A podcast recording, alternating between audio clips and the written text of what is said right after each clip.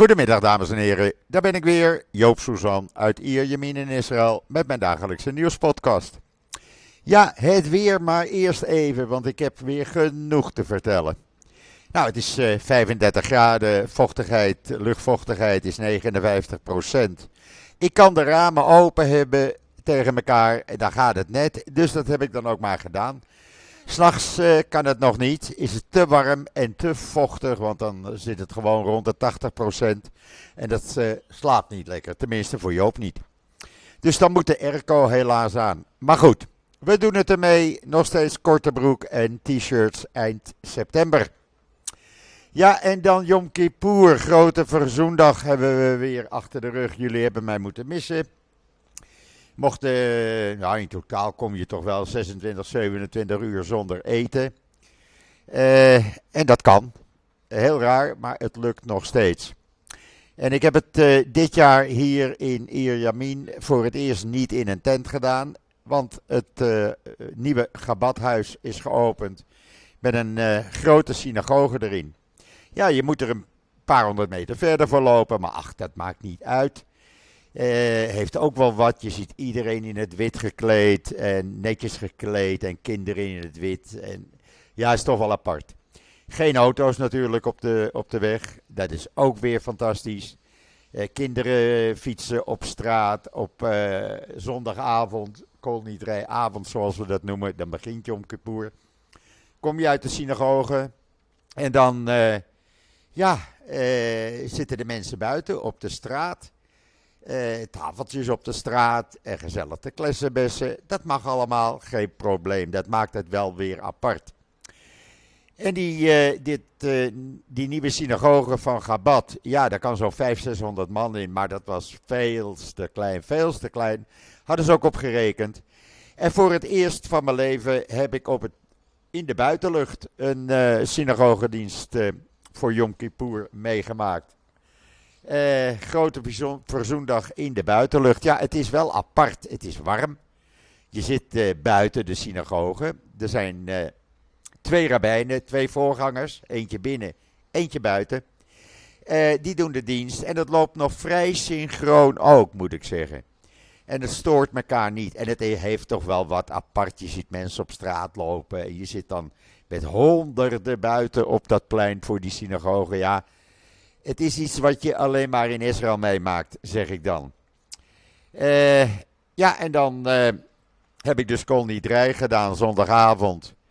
En het uh, lukte me wonderwel om het twee uur vol te houden in die hitte. En ik ben gisteren in de namiddag weer gegaan voor het minga-gebed, het middaggebed en Neila, het slotgebed, waarin je dus een laatste poging uh, doet om vergeving voor alles wat je misdaan hebt te vragen. En ja, dan met dat Ne'ilah-gebed, dan komt de halve buurt uh, naar die synagoge toe.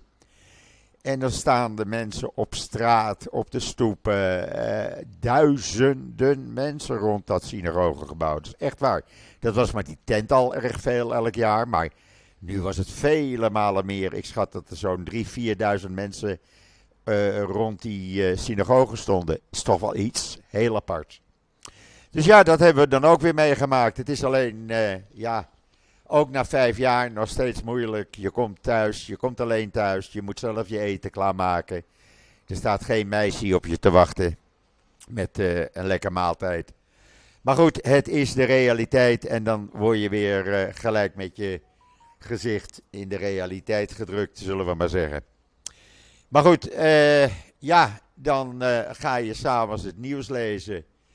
Uh, en dan lees je over wat er in Tel Aviv is gebeurd.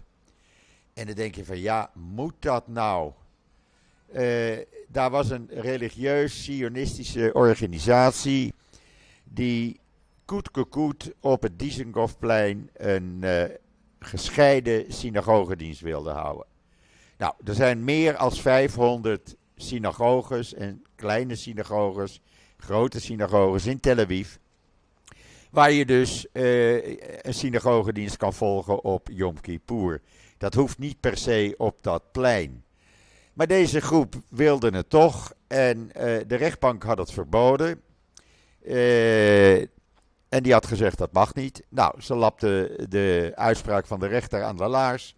En gingen dus die uh, synagogedienst proberen te houden. Er waren enige tientallen mensen. Nou, daar kwamen natuurlijk buurtbewoners op af. Tel Aviv is nou eenmaal een seculaire uh, stad. Die moet je niet proberen religieus te maken, want dat gaat niet lukken. Dat probeerden ze toch.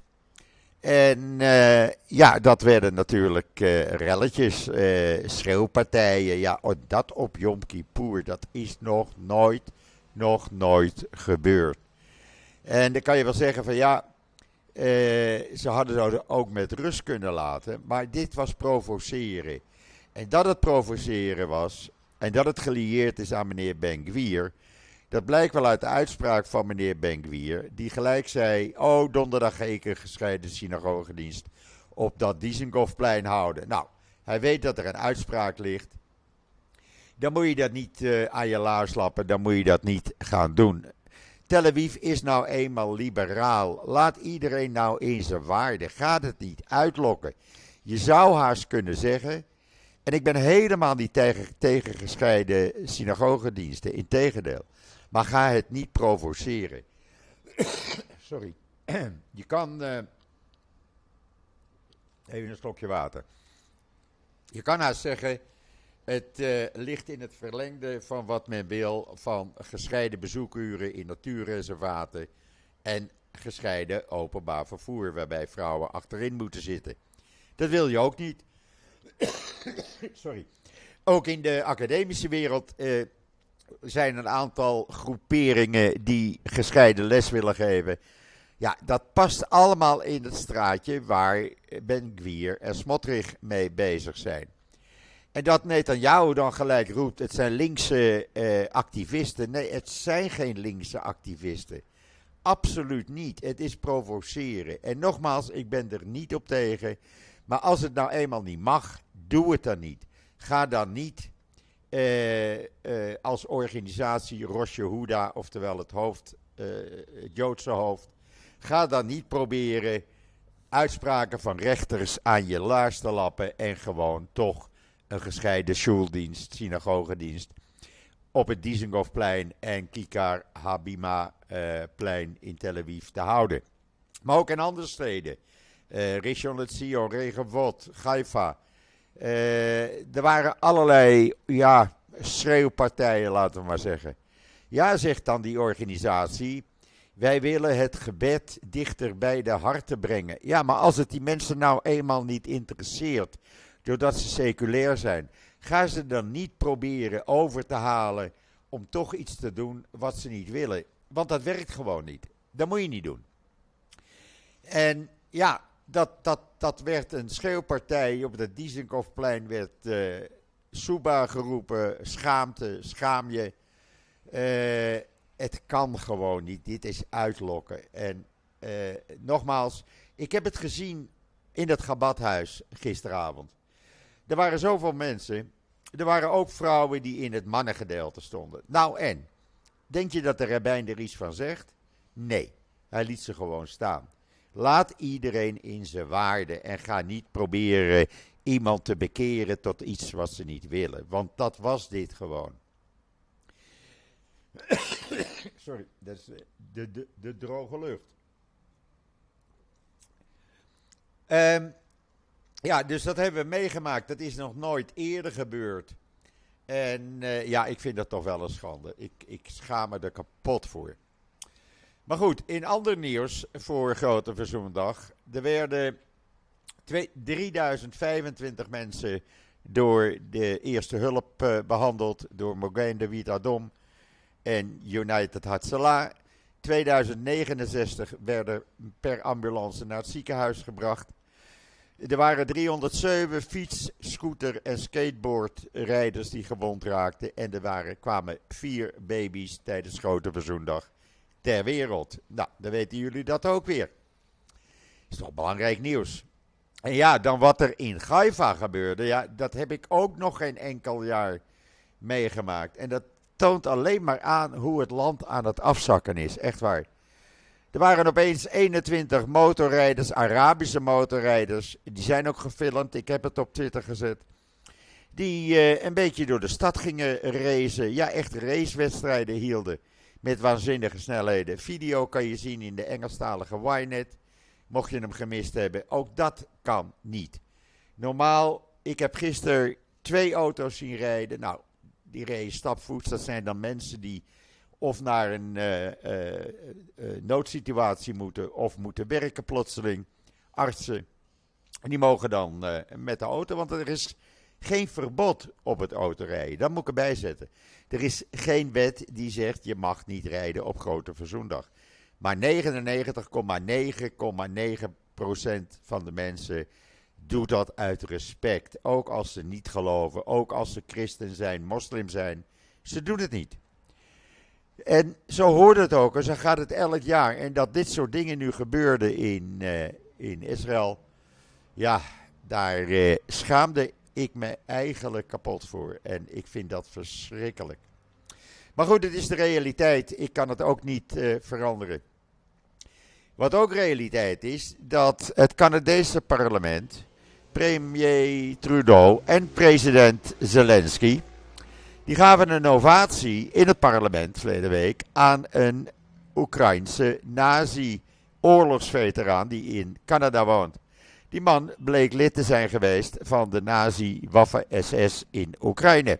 Daar kwamen ze later pas achter, ja, toen kon je dat applaus niet meer terugdraaien. En hebben ook hun excuus aangeboden daarvoor. Wat er net langs ging met zoveel kabaal, dat is een jongetje van een jaar of 16 op zo'n vierwieler uh, motocross uh, apparaat. Die vindt dat leuk. En dan een Saoedische delegatie, die schijnt deze week naar de Westbank te gaan. Om uh, met Abbas en consorten te praten over ja, de normalisering met Israël. ook zal er een soort ambassadeur zijn geloofsbrieven aan Abbas overhandigen. En zal er worden gesproken over de extremistische provocaties van Joden die bidden op de Tempelberg, wat ze niet doen. Maar goed, eh, ook dat is realiteit en ook dat moet dan maar eh, aanvaard worden zoals het is. We horen daar verder niemand over. Dus het zal wel eh, meevallen. En dan een nieuwe studie. We zitten nou weer in het COVID-tijdperk. Een nieuwe studie suggereert dat een anti-COVID-magazijn, eh, medicijn, sorry, een anti-COVID-medicijn, ervoor kan zorgen dat het COVID-virus muteert in plaats van afneemt. Dat is het, uh, het pilletje Molnupiravir van Merck. Uh, dat wordt ook in Israël gebruikt, maar ook in een heleboel andere landen. Om symptomatische patiënten mee te behandelen met risico, risicofactoren. Maar die kunnen daardoor in het ziekenhuis terechtkomen, doordat COVID veel erger wordt. Het is goedgekeurd door de Amerikaanse FDA, eind 2021 al. Maar door allerlei onderzoeken komt nu naar, naar buiten, onder andere van het Francis Crick Instituut in Londen, eh, dat eh, het juist het virus muteert. Dus in plaats van dat je er beter van wordt, word je er slechter van. Nou, daar word je dan weer voor bedankt. Het staat in de Times of Israel. En dan, voor het eerst is in Israël een meisje uit Gaza, een uh, eh, 18 jaar oud. Uh, die heeft een pacemaker gekregen via een nieuwe innovatieve procedure. Die is voor het eerst gebruikt op uh, Netanyahu, die een, pace, een soort pacemaker geïmplanteerd kreeg. Uh, dat gaat niet via, uh, via, uh, via de lease. Dit wordt niet via de lease, lease ingebracht naar boven toe. Maar het gaat via categorisatie in de nek. En dat is gebeurd bij een meisje van 18 jaar uit Gaza via Save Child's Heart in het Wolfson Medical Center in Golon. En dat is prima gelukt. En dan kunnen die uh, Gazanen wel tekeer gaan over uh, Israël. Maar waar zouden ze anders de kinderen moeten laten redden? Wordt toch maar gedaan. En gratis nog wel. Staat in de Times of Israel. Ja, en dan zitten we nu, als de telling klopt, op 182 Arabische doden. Want er zijn tijdens Grote Verzoendag weer twee Arabieren in twee verschillende incidenten, twee verschillende plaatsen, Kabul en Taibe, eh, vermoord door onderlinge gevechten, eh, crimineel of eh, ruzie in de familie. In ieder geval, ze zijn niet meer onder ons en dat zijn er al 182 dit jaar. En door de regering wordt er alleen maar over gesproken hoe dat te eindigen, maar er gebeurt verder niets. Noppes, nada. Ja, en dan is uh, Yom Kippur achter de rug.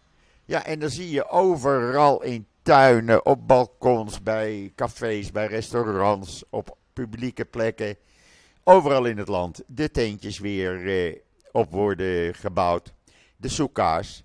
Want ja, komende vrijdagavond, en eigenlijk gaat dat dan na Shabbat in, ja, begint dat feest, gaat Soekos uh, weer van start, acht dagen feest.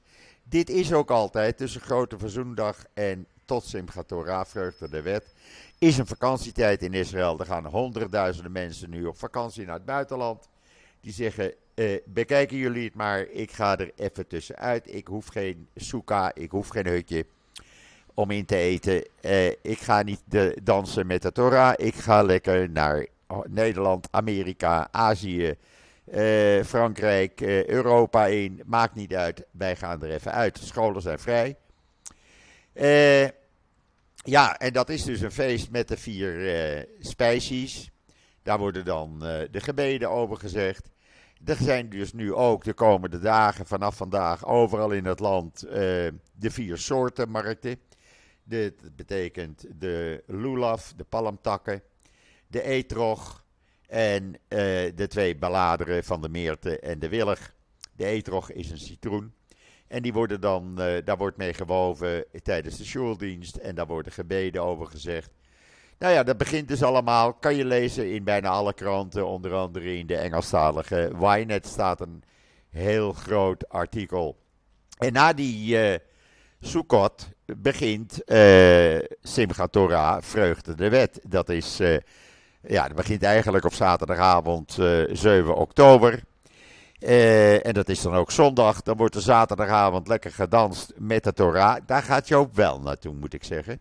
Want ik vind dat altijd beren gezellig. Lekker eten en drinken en dansen en zingen. En er is muziek. En ja, bij dat uh, nieuwe Gabathuis is het helemaal uh, dubbelfeest.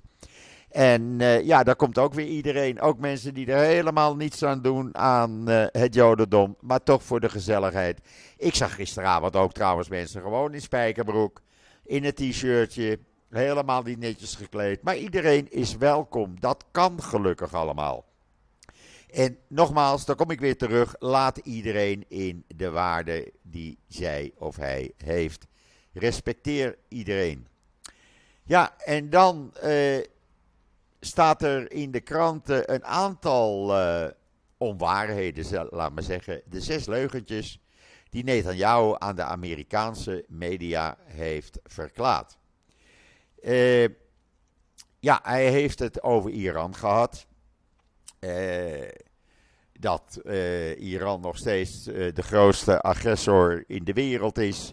En uh, dat de nucleaire ambities van Iran een halt moeten worden toegeroepen op het moment uh, dat uh, president Biden juist de sancties had afgezwakt.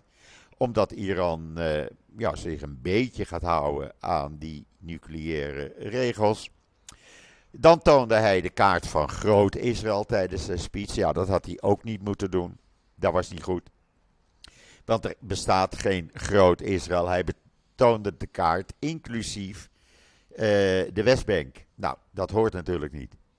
Dan had hij gezegd dat uiteindelijk hij degene is die beslist. Dat zei hij in een interview. Dat heb ik ook op alle social media sites gezet. Uh, in een interview met CNN. Dat uh, ze kunnen praten wat ze willen en politici doen maar wat ze doen. Maar ik ben de uiteindelijke beslisser. Nou, dat is niet waar. Want Smotrich en Benkwier bepalen in feite wat er hier gebeurt. En dan uh, leugens over de status van Israël binnenlandse politieke samenstelling. ook over het Hoge Rechtshof, dat dat helemaal niet afgezwakt zou worden. Ja, dat is ook niet waar, want dat is juist de bedoeling. dan had hij het over de selectie, de keuze, de verkiezing van de juryleden. Nou, dat gebeurt al jaren goed, maar dat systeem schijnt opeens niet te gebruiken. Eh, want dat wordt niet gebruikt in andere democratieën, volgens Netanyahu. En dan had hij het over de verkiezingswet. Eh, ja, dan kan je wel zeggen dat er één keer. Eh, dan had hij gezegd van ja, als het Hoge Rechtshof besluit dat er maar één keer in de tien jaar verkiezingen mag worden gehouden. Ja, waar zijn we dan met het Hoge Rechtshof? Maar dat besluit het Hoge Rechtshof niet. Want het Hoge Rechtshof heeft daar nog nooit over geoordeeld en zal daar ook niet over oordelen. Ja, je kan natuurlijk de zaken een beetje omdraaien. En dan hebben archeologen, het staat in allerlei kranten, ik verzin het niet uit mijn uh, mouw. Trouwens, ik heb een korte t-shirt aan. En dan in Gaza hebben archeologen meer dan 100 graven gevonden. Die uh, meer dan 2000 jaar oud zijn uit de Romeinse tijd. Met loden, zeldzame loden, sarcofagen. Sarcophagia heet het. Uh, daar kan je foto's van zien in de Times of Israel en andere kranten. En dat is een hele oude begraafplaats dus. Uh, ja, en in wezen is dat iets zo bijzonder. Want zoiets dergelijks is zelfs in het Israëlische gedeelte van het Midden-Oosten nog nooit gevonden. Moet je maar even lezen.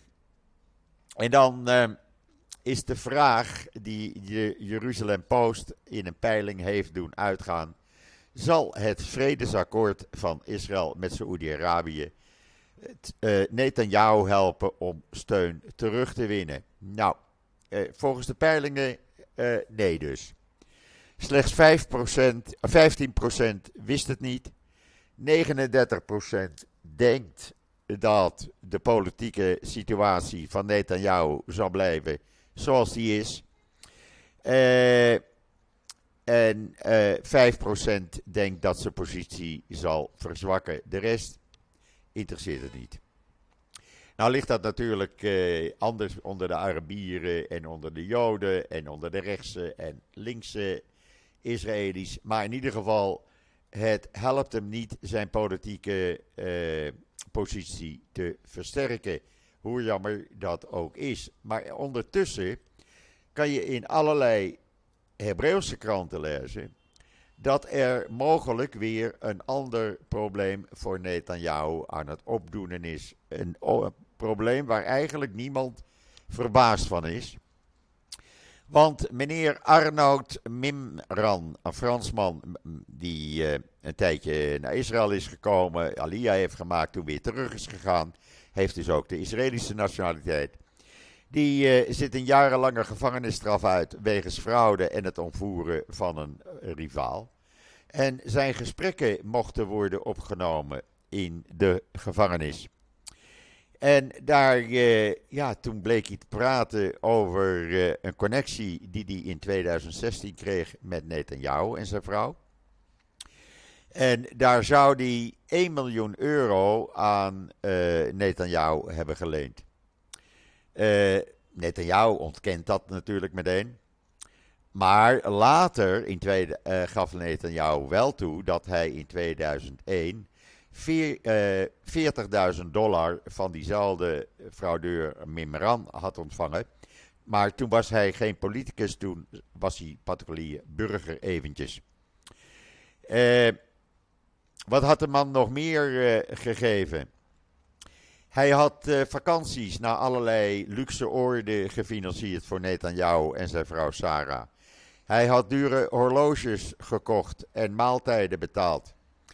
Uh, en dat geld dus overgemaakt. Of dat waar is, net ontkent het aan in alle uh, toonaarden. Maar uh, ja, er zijn foto's waar hij met deze man te zitten is. De opnames blijken te zijn gemaakt in 2019 en 2020. hij had het bijvoorbeeld over een diner in Monaco, wat Netanyahu wel aansprak. Nou, daar heeft hij hem ook uitgenodigd. hij zei daarbij dat ene meneer even kijken. Een andere relatie van uh, Mim Jan bij was. Nou, dat klopt, want er is een foto van. Met Netanyahu en die andere relatie op de foto. Toen vond hij een. Uh, Netanyahu vond een bepaald merk horloge wel mooi. Heel exclusief. Nou, dat werd toen even voor hem gekocht. ja, en zo gaat dat even door. Er werden vakanties naar het skigebied Courchevel in Frankrijk betaald. Vakanties naar Saint-Tropez, Miami, uh, Monaco, dus het Plaza Athene Hotel in Parijs. Uh, en hij zei: Ja, ik heb voor alles betaald en Netanyahu voor niks. Hij wist precies te vertellen welk merk uh, Sarah Netanyahu als sinaasappelsap bij het ontbijt dronk. ook wat voor soorten vis ze uh, prefereerde. En zo gaat dat maar door. Ja, je zou haast kunnen zeggen: er komt een nieuw probleem voor Netanyahu aan. Nou, zoals ze al eerder zei, zeggen, wordt vervolgd. En dat zal dan uh, zeker ook het geval zijn. Ja, en dan heeft de IDF ook gisteren op Grote Verzoendag uh, posten van Hamas getroffen bij uh, Gaza. Want die rellen die gaan gewoon door. Ik heb op Israël Nieuws daar een videootje van staan onder andere. Maar ze hebben ook gisteravond weer terreurverdachten opgepakt. Ook dat gaat gewoon door. Kan je allemaal lezen in Israël Nieuws. En dan uh, even kijken, wat hebben we nog meer? Ja, er zou een duizenden jaren oude inscriptie eindelijk uh, ja, zou men te weten zijn gekomen wat die inscriptie die 40 jaar geleden op een steen is gevonden in Jeruzalem, wat dat inhoudt. Nou, dat koppelt die aan een waterproject van de koning van Judea. Eh, en die steen is 41 jaar geleden ten zuiden van de te Tempelberg gevonden. Maar men kwam er nooit uit wat erop stond. Maar dat is nu uh, eindelijk duidelijk geworden. Er staat onder andere in de Ynet, de Engelstalige Ynet. Uh, en dat is best interessant. Want het toont de enorme macht die die koning van Judea had, die Romeinse koning. En dingen die eigenlijk in de geschiedenislessen en in de Bijbellessen vergeten zijn. Lees het maar even in uh, de Engelstalige Wynet. Altijd interessant, vind ik dan. Uh, ja, en dan voor het eerst. Ja, en het schijnt al heel normaal te zijn, want zoveel opzienbarend nieuws is het eigenlijk niet. Maar eh, eh, in het eh, Abraham familiehuis in Abu Dhabi, Abu Dhabi is donderdag het eerste programmeringsjaar met een panel uh, begonnen met de titel Duurzaamheid en vrede heroverwegen door een spirituele lens. En die is geopend door rabbijn Dr. Ara, Ari Berman, president van de Yeshiva Universiteit. Dat is toch wel heel bijzonder. En weer een slokje water. Die werd mede geopend door Mubarak Gamad Mubarak al-Heri. Hoe mooi is dat? Het is al allemaal heel normaal. Ik heb op mijn uh, Twitter-volgers of X-volgers uh, de laatste tijd heel veel uh, Arabieren uit Dubai en Abu Dhabi. Die van alles en nog wat willen weten over Israël en hoe het er hier toe gaat. Nou, dat vertel ik ze dan. Ik vind het alleen maar leuk om met die mensen in contact te komen en het is gelukkig normaal. Goed, met dit gezegd hebbende brengt mij dat tot het einde van deze podcast. Ik heb het er warm van gekregen, moet ik zeggen. Ik wens iedereen nog een hele fijne voortzetting van deze dinsdag, uh, de 26 september alweer. Ik ben er morgen weer en zeg zoals altijd: tot ziens. En Mickey zegt het ook: tot ziens. Tot morgen.